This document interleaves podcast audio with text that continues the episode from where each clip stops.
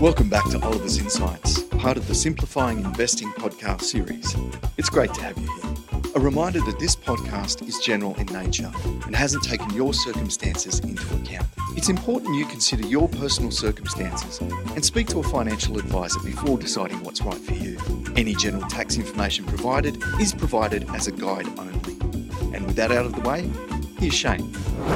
G'day, everyone, and welcome to the latest issue of the Oliver's Insights podcast series. Over the last few weeks, I've had a bit of a break, but over that period, there seems to have been a lot of talk about whether we're going to have a recession in Australia and what that might mean for us as individuals and also for us as investors. I guess one of the first questions is what exactly is a recession? A recession is generally defined as a period of contraction in the level of economic activity. Traditionally, we define economic activity by GDP, um, and in many countries, a recession is seen technically as two or more quarters in a row of falling economic activity as measured by GDP. But of course, this measure can have its failings. For example, if GDP falls 1% in one quarter, rises 0.1% in the next, and then falls another 1%, it would not meet the technical definition of recession, but probably would um, be seen as recession by most people. So, some, like the US for example, adopt a wider definition based around a period of contraction as measured by GDP and a range of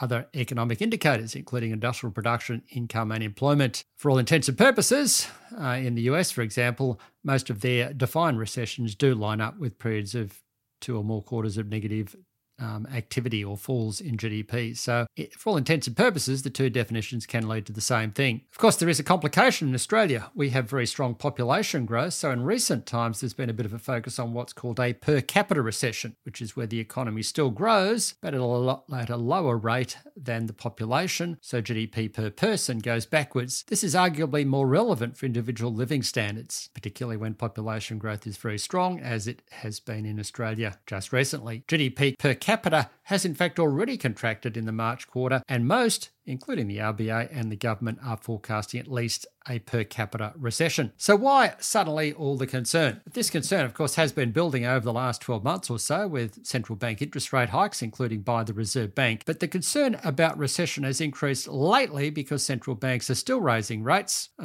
after doing so for a long time. And if anything, some of them, like the Reserve Bank, seem to have become a bit more hawkish. The rise in interest rates is aimed at slowing inflation by slowing demand and hence economic activity. It does this by increasing debt servicing costs for households, particularly those with mortgages and businesses with debt, which reduces spending power. It also raises the cost of future borrowing, which slows down home building and business investment. It also has the effect of lowering asset values. For example, as interest rates go up, it tends to push share prices and property prices down. Not always, but that's the broad impact, which results in less spending as people feel poorer via a negative wealth effect. And finally, it or rising interest rates help slow down inflation by pushing the currency higher than otherwise, making it cheaper to bring in imports, which directly lowers inflation, and also reducing the demand for our exports. So, all of those factors are channels by which higher interest rates serve to slow demand in the economy and hence reduce inflation. Because central banks never know when they have raised interest rates enough to control inflation, they often end up going too far, pushing the economy into recession. This was the case prior to recessions in Australia in the early 1980s and the early 1990s, and also in the US in the early 2000s and in 2008. We have been of the view that easing global inflationary pressures, as evident in improving supply and falling price pressures in various business surveys, etc., would have enabled central banks to have stopped raising interest rates by now. But central banks have gone further than we thought and remain hawkish. This includes the RBA, which, following signs of increasing upside risk to wages growth, particularly following the higher than expected increase in minimum and award wages at a time of low productivity growth, appears to have become more hawkish and to be giving less weight to keeping the economy on an even keel. So, why all the fuss about faster wages growth? Of course, everyone wants to see their wages grow faster than inflation. You want to keep up with the cost of living, but when wages are simply chasing inflation higher, as we saw in the 1970s, it can lead to a wage price spiral, which perpetuates high inflation as companies raise prices to maintain profits in response to stronger wages. As a result, the second round response to the initial spike in inflation of catching up wages growth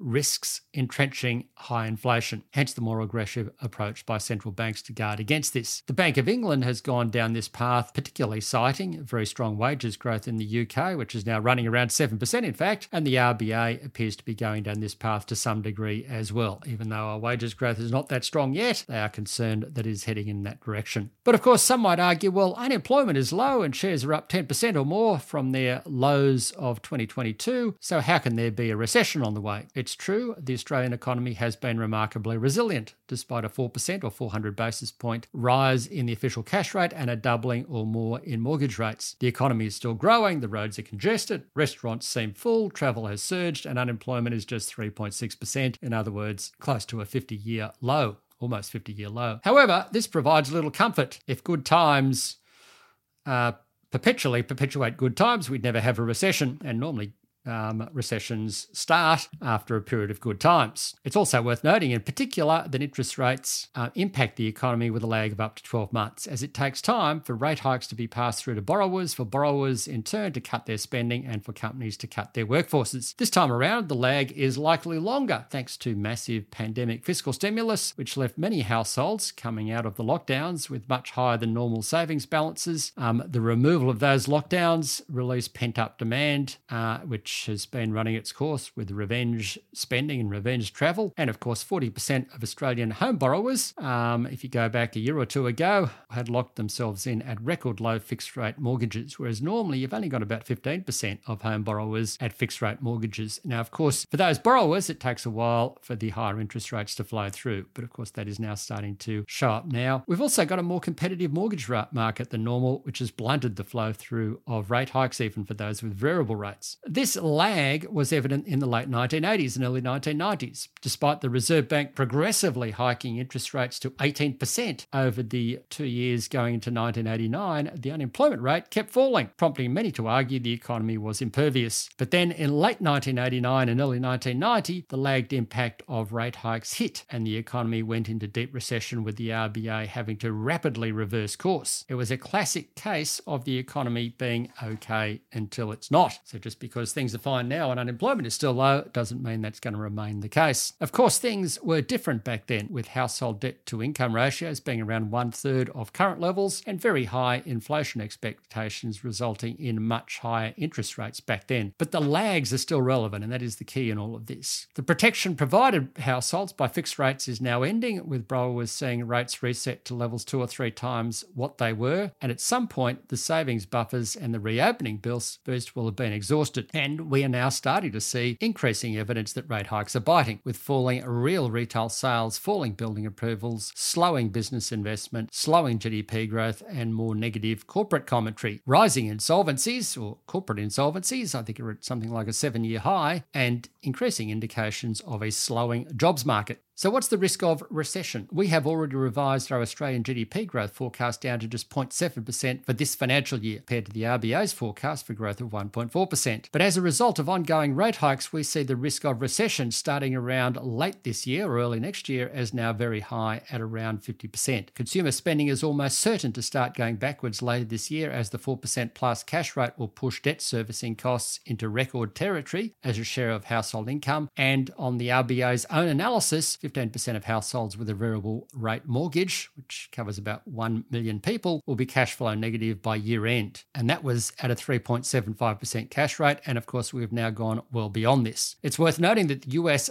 leading economic indicator, which is produced by an organization called the Conference Board in the US, and that's comprised of economic indicators like building approvals that normally lead the economic cycle, has already fallen to levels normally associated with recession. In Australia, though, the Westpac Melbourne Institute's leading index has fallen, but it is not yet decisively at levels associated with recession, which partly explains why we have put the risk of recession at 50% as opposed to more. What will recession mean for Australians? Many Australians have had no experience experience of recession, as the last real recession ended over 30 years ago. Pandemic slump in 2020 was due to a mandated shutdown, and incomes were protected at the time by programs like JobKeeper, so it's not really much of a guide to any future recession. A recession normally sees much higher unemployment. For example, the early 1980s and 1990s recessions saw a roughly 5 percentage point increase in the unemployment rate. They also mean less job security, a contraction in living standards, and low levels of confidence. Most will still keep their jobs, but they would experience less job security and wages bargaining power and lower levels of confidence. However, recessions eventually also mean lower inflation, which would help alleviate cost of living pressures and ultimately lead to lower interest rates. And we'll talk about that one in a moment. Recessions often also lead to lower levels of immigration and less household formation, which could take some pressure off rents and home prices, although declining home building won't help on this front. So, what would be the impact on shares? Historically, recessions in Australia and the US have tended to be associated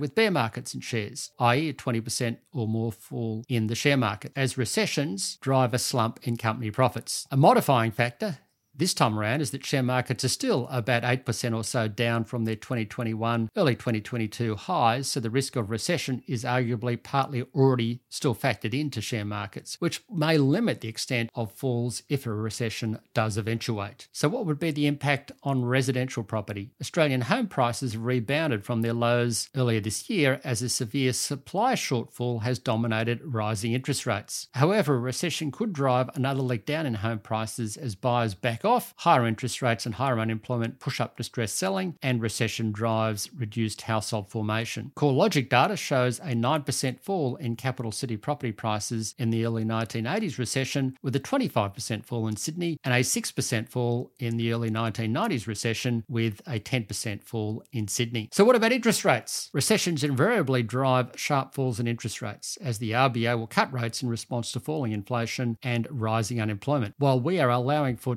two more 0.25% rate hikes from the RBA in the next few months, we're expected to cut rates four times next year. Finally, what does all this mean for investors? While times like these can be stressful for superannuation members and most investors, the best approach is to stick to an appropriate long term investment strategy to take advantage of the rising long term trend in share markets, given the difficulty in trying to time short term swings. And just finally, many of you might have heard that Taylor Swift is coming to Australia with her Eras tour next February. I reckon by February we might need a Taylor Swift lift to the economy to help shake off any malaise associated with a slump in the economy on the back of high interest rates. But time will tell. Anyway, I will leave it there. I hope this has been of value. Until we meet again, adios. To keep up to date with Dr. Oliver and the Simplifying Investing podcast series, be sure to subscribe to your favourite streaming platform.